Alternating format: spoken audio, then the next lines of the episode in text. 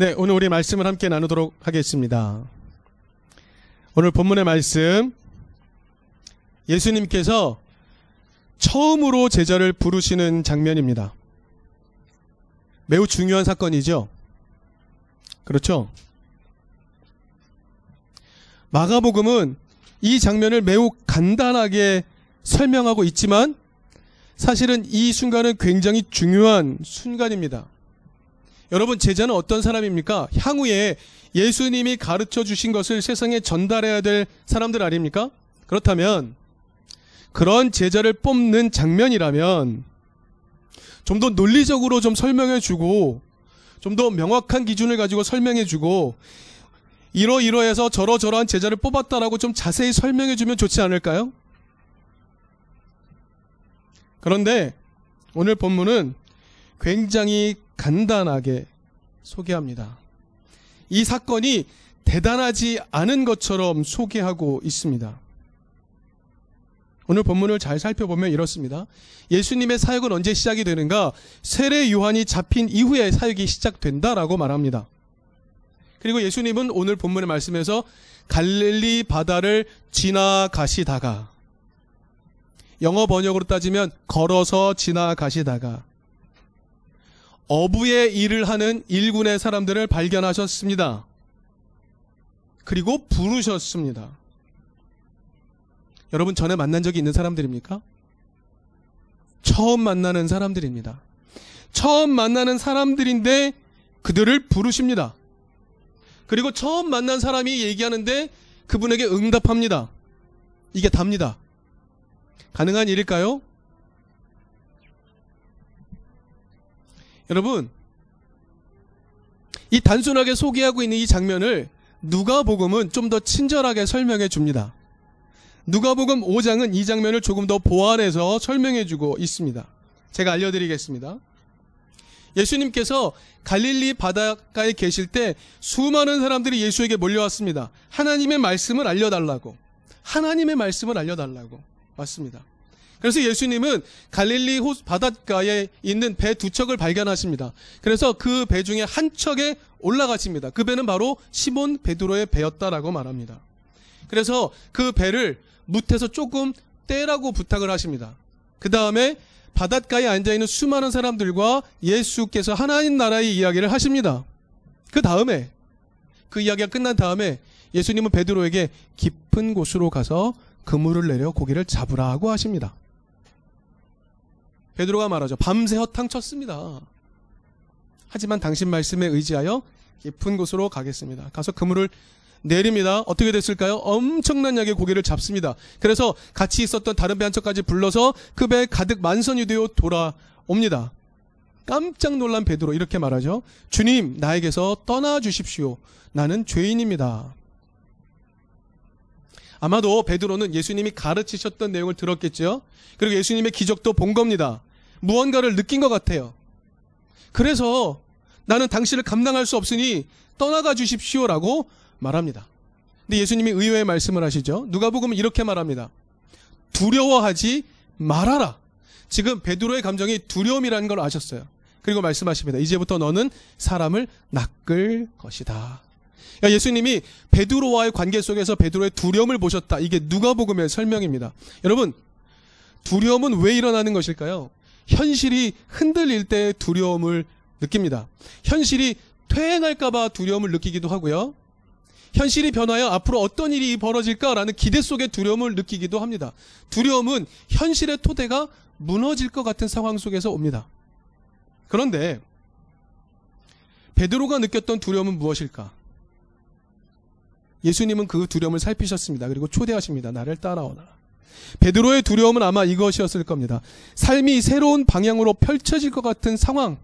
내 지금 이 삶의 토대가 무너지고 새로운 삶으로 펼쳐질 것 같은 그 상황 속에서 느낀 것이었을 겁니다. 예수님은 새로운 삶으로 초대를 하시죠. 다시 돌아가 마가복음으로 옵니다.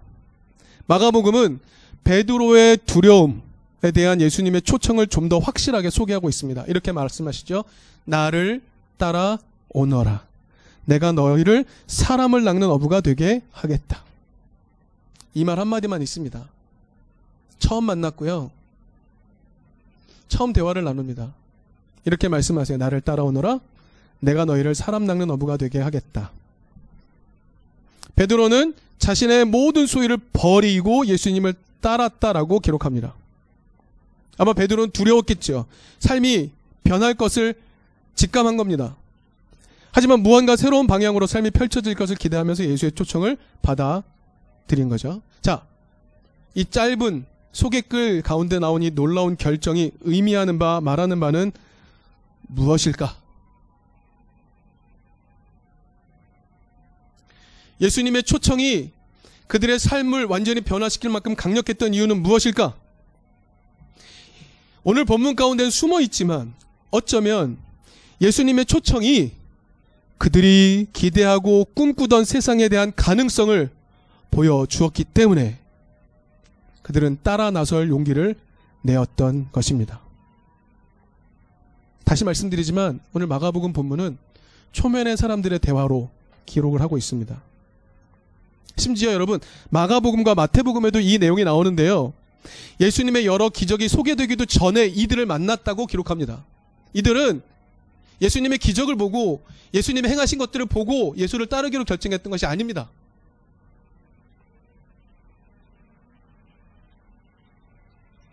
그래서 누가복음은 아마도 사람들이 도대체 무, 무엇 때문이야? 라고 궁금해할 때 그 간격을 메우려고 좀 더 자세하게 써 주었던 것 같습니다. 자, 그러면 그 다음으로 넘어가 볼까요? 자, 이 상황에서 예수님은요, 베드로 외에도 또 다른 사람을 부르십니다. 누굴 부르십니까? 그의 형제 안드레도 부르시고, 세베대 아들 야고보와 요한까지 부릅니다. 그들은 다 어부입니다. 여러분, 그들의 일과 삶, 그래서 사람들이 부정하게 여기던 것이었습니다. 왜요? 생선을 만져야 하니까요. 여러분, 유대인들은 정결법에 의해서 비늘 없는 생선을 만지면 부정해지는 것 아시죠? 예. 물고기를 낚는 삶을 산다는 것은요, 예, 부정한 삶입니다. 근데 왜 그 일을 했을까요? 로마 군인들에게 팔기 위해서 했습니다. 그리고 수많은 사람들에게 단백질 공급원으로서 생선을 말려서 팔기 위해서였어요. 그들은 돈을 위해서 부정해지는 것을 감수하며 일했던 사람들입니다. 그들은 가난했을까요? 아니요. 그들은 조금 부유했습니다. 웬만큼 삶을 꾸려갈 수 있는 중산층이었습니다. 자, 그 사람들이 굳이 그 삶을 떠날 이유가 있을까요? 성경은 그런데 말합니다. 그들이 예수를 따라 나섭니다. 왜 따라 나선 것일까? 그들에게 사람을 낚는다는 것은 어떤 의미였을까? 여러분, 오늘 우리가 그냥 이 말씀이 예수님이 제자를 부르는 대표적인 말씀이잖아요. 그래서 우리는 너무 소, 쉽게 받아들입니다. 예수님께서 우리를 다른 차원의 삶으로 인도하시겠구나라는 것을 기꺼이 받아들이며 같은 것일까? 여러분, 오늘 본문이 소개하는 이 사건만으로는 예수님께서 그 어부들과 어떤 교감을 나눈 것인지 잘 헤아릴 수가 없습니다.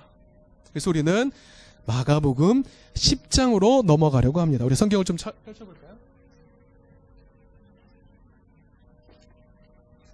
마가복음 10장으로 넘어가 봅니다. 여기에는요, 베드로와 그리고 세베대의 두 아들 야고보 요한이 예수님의 이 초청을 받아들였던 이유가 어렴풋하게 등장합니다. 여러분, 예수님께서요, 제자 구성을 다 마치셨죠? 그렇죠? 근데 그 다음에도 제자로 사람을 부르신 경우가 있을까요? 12명의 구성을 마친 다음에도 또 부르신 적이 있을까요? 있습니다. 마가복음 10장에 등장하는 게 그 내용이죠. 마가복음 10장을 한번 눈으로 보시면서 한번 따라오시기 바랍니다. 17절부터 보겠습니다. 17절부터. 예수님이 걸어가시는데 한 청년이 옵니다. 그런데 그 청년은 부자입니다. 선생님, 내가 영생을 얻으려면 어떻게 해야 합니까? 예수님께서 말씀하시죠. 계명을 지켜라라고 하십니다. 제가 다 지켰습니다. 어려서부터 다 지켜왔습니다. 예수님이 말씀하십니다. 그런데 너한테 한 가지 부족한 게 있구나. 가, 가서 내가 가진 것을 다 팔아서 가난한 사람들에게 주어라. 그리하면 내가 하늘에서 보화를 차지하게 될 거다. 그리고 와서 나를 따라라라고 하십니다. 여러분, 가지고 있는 것을 어떻게 소진하라고 하시죠? 가난한 사람이 다 나누어서 그들을 살게 하고 나를 따라라라고 하십니다. 여러분, 이겁니다. 예수님께서 처음 제자를 부르실 때도 이것이었습니다. 삶의 도구가 있고 어느 정도 소득을 거둘 수 있는 어부들에게 나를 따라라 하신 것도 바로 이것 때문입니다. 여러분, 이 사건이 어떻게 결말이 져지죠? 그 선한 사람이 고민하면서 떠나갑니다. 부자가 하나님 나라 들어가는 건 정말 어렵다. 근데 베드로가 28절에서 자신 있게 말하죠. 28절 우리 함께 읽겠습니다. 가지신 분 28절 시작. 베드로가 예수께 말씀드렸다. 보십시오. 우리는 모든 것을 버리고 선생님을 따라 왔습니다. 선한 아, 그 부자 청년이 실패한 것 우리는 이렇게 성공하고 있습니다라고 자신 있게 말하는 장면입니다.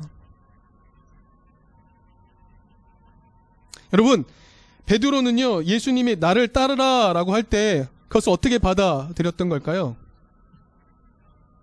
베드로는 예수님의 뜻 계명의 실천으로서 가진 것을 나누어서 사람들을 살게 하는 그 가르침에 동의했던 겁니다. 그래서 그 방법으로 그 방법으로 하나님 나라가 올 것을 기대하며 따라 나섰다는 거죠. 여러분, 이게 베드로가 예수를 따라 나섰던 이유입니다. 그러면 여러분, 처음 선발된 네 명의 제자, 좀 중요한 제자죠. 이네 명의 제자는 되게 중요합니다. 제일 처음 선발됐으니까요. 네 명의 제자 중에 아버지까지 버리고 따라온 두 명이 있어요. 아버지까지 버리고 재산까지 다 버리고 누굽니까? 세베대 아들 야고보와 요한입니다. 근데 여러분 이들은 왜 예수님을 따라왔던 걸까요? 마가복음 10장 37절로 넘어갑니다. 같은 장에 있는 37절입니다. 같이 읽겠습니다. 시작. 그들이 그에게 대답하였다. 선생님께서 영광을 받으실 때에 여러분 이겁니다. 세베대 아들 야고보와 요한은 예수님이 영광을 받는다, 통치자의 자리에 올라간다라고 확신했던 겁니다. 하나는 선생님의 오른쪽에, 하나는 선생님의 왼쪽에 앉게 하여 주십시오. 그 두 사람이 예수님의 초청에 반응했던 이유는 이겁니다. 예수님을 따르면 권세를 얻을 수 있다 생각했기 때문입니다. 다릅니다. 예수님을 따르는 이유가 다른 겁니다. 여러분 공관 복음서에는요. 이 장면 외에 예수님께서 제자를 부르시는 장면 하나를 더 소개합니다. 누구일까요? 예수님의 열두 제자 누구일까요? 세리로 살고 있는 레위 마태를 초청하는 장면이 한 장면 더 등장합니다. 마가복음 2장 14절을 보면은요. 예수님께서 마찬가지로 길을 지나가시다가 근데 이번에는요. pass by 그 옆을 그냥 지나쳐 가려고 하셨습니다. 레위가 세관에 앉아 있는 걸 보셨어요. 여러분 세관이 어떤 곳인지 아십니까? 돈이 가득한 곳입니다. 사람들은 다 가난해도 세관은요 돈이 가득한 곳입니다. 세상을 살아갈 수 있을 것 같은 그 돈이 가득한 곳. 그런데 그에게 예수님이 그저 지나가시다가 말씀하십니다. 말을 뚝 던지시죠. 나를 따라오너라. 근데 그러자 레위가 모든 것, 즉 그가 가진 모든 것 뭡니까? 돈 버려두고 예수를 따라 나섭니다. 여러분 이 초청 뒤에 도대체 무엇이 숨어 있는 걸까요?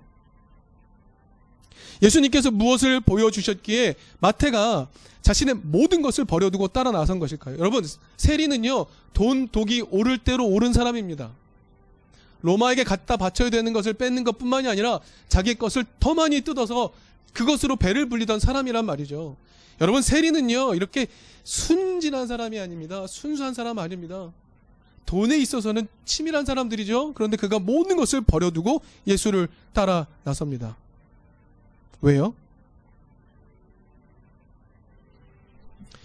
여러분 누가복음은요 이 장면에서 조금 더 보완해 설명합니다. 예수님의 초청에 응한 레위는 그 모든 것을 다 버려두고 예수를 쫓아갑니다. 그리고 곧바로 뭘 했을까요? 잔치를 열었습니다. 여러분, 세리는 잔치를 여는 사람이 아닙니다. 수전노입니다. 근데 그가 잔치를 벌였다고 성경은 기록합니다. 그래서 예수님과 다른 세리들과 수많은 사람들이 거기 와서 함께 먹으며 축하했다고 이야기가 나옵니다. 여러분, 예수가 나를 따라오너라 라고 하자마자 레위는 따라 나섰고 예수의 따른 부르심에 대하여 곧바로 순종하는 장면이 성경은 등장하고 있는 겁니다. 여러분, 잔치를 베푸는 것은요, 세리의 정체성으로는 그것만으로는 불가능한 거죠. 하지만 마태는요, 예수께서 가르치셨던 나누어주는 삶의 의미를 가슴속에 새기고 있었던 것 같아요. 그래서 예수가 부르실 때에 득달같이 달려갈 수 있었던 것이죠. 여러분, 잔치를 여는 것, 레위에게, 레위 마태에게 예수님이 자기를 따라오라고 부르시는 건 어떤 부르심이었냐면 잔치를 벌여라 라는 것이었습니다. 선한, 죄송합니다. 부자 청년에게 하신 것과 똑같은 말씀이죠. 너 가진 것을 다 나누어 주어서 사람들에게 주고 나를 따라라. 이겁니다. 이것을 글자 그대로 수행했던 겁니다. 이게 마태가 예수를 따르던 이유였다는 거죠. 근데 여러분, 이 모든 가르침은요, 제 얘기가 아닙니다. 주기도문에 이미 나오는 겁니다. 여러분, 주기도문은요, 단순한 기도가 아닙니다. 여러분, 누가복음 11장 1절에 보면은요, 예수님의 제자들이 이렇게 나옵니다. 예수님, 저 세례 요한은 제자들에게 자기 기도문을 가르쳐 줬더라고요.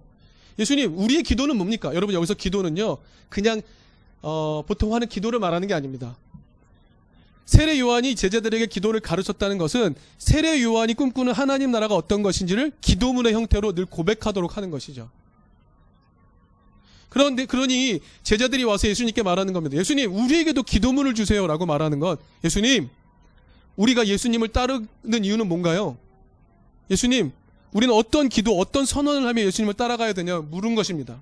예수님이 알려주시죠. 예수님이 이렇게 기도하라고 하십니다. 여러분 주기도문이 어떻게 시작됩니까? 아버지, 아버지의 나라가 오게 해 주십시오. 이게 기도의 첫 머리입니다. 아버지의 나라가 오게 해 주십시오. 그 뒤에 설명이 나오죠. 우리들을 위한 청원에서 지극히 연약한 자들이 빚진 자들이 살아갈 수 있다. 삶의 토대를 알려줍니다. 지극히 연약한 자도 넉넉히 살아갈 수 있는 그 하나님 나라가 오게 해 주십시오. 이게 예수님의 가르침. 제자들을 부르신 이유입니다. 부자 청년에게 하셨던 말씀. 여러분, 예수님의 가르침의 핵심은 하나님 나라가 오는 것입니다. 어부들은 그걸 어떻게 받아들이죠? 예수님을 따라 사람을 낚는 것으로 받아들이는 겁니다.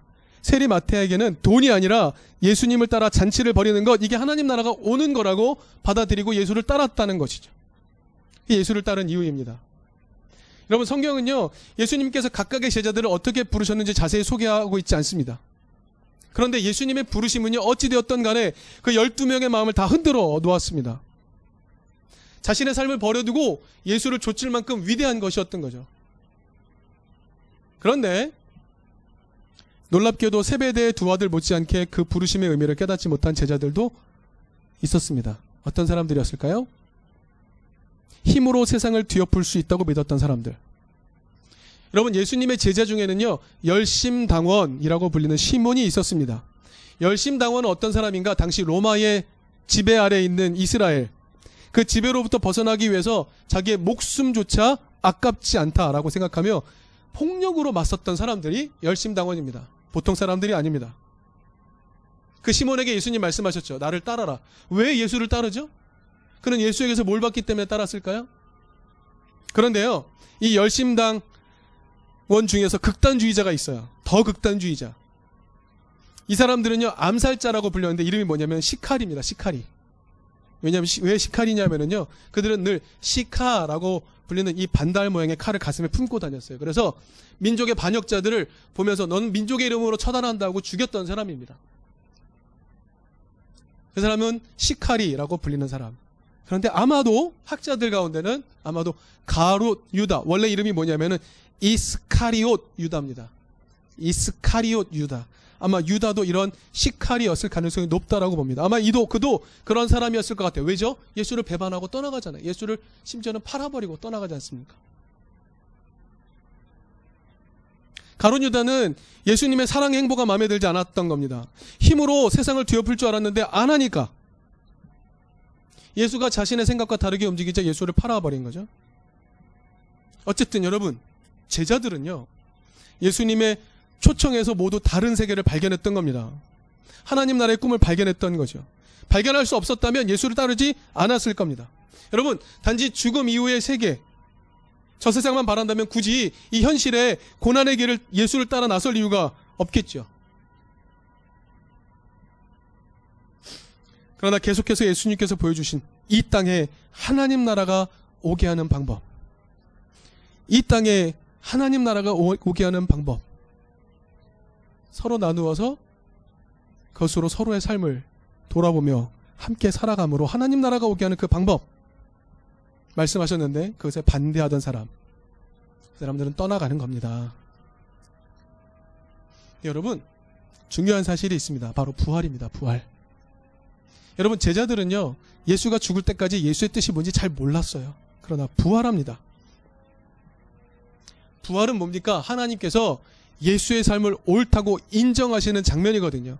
제자들도 깨달은 거죠. 아, 예수께서 가르치셨던 그것이 우리가 팔아먹고 우리가 예수를 죽게 내버려뒀지만 그 예수의 삶, 예수의 가르침, 우리를 처음 부르셨을 때 그 가르침, 그것은 하나님이 기뻐하시는 꿈이었구나라는 걸 알게 되죠.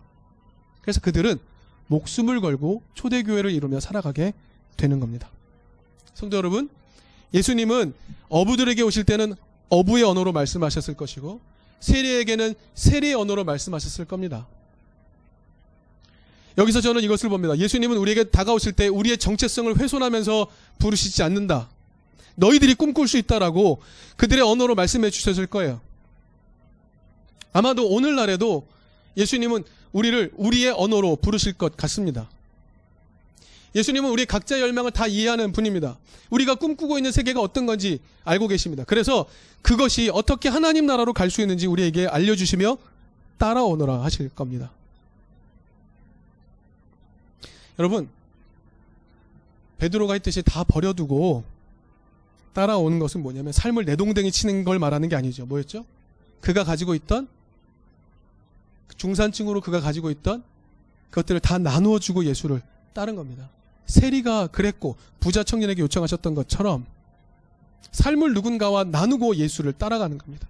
그것이 모두를 살게 하는 하나님 나라 방법이라고 그들은 깨닫게 된 겁니다. 그래서 예수를 따르게 되는 거죠. 여러분, 오늘 우리는 왜 예수를 따르려고 합니까? 이제 우리가 함께 나눈 말씀과 우리 각자의 삶을 돌아보며 잠시 침묵하며 어, 기도하겠습니다. 잠시 침묵하겠습니다.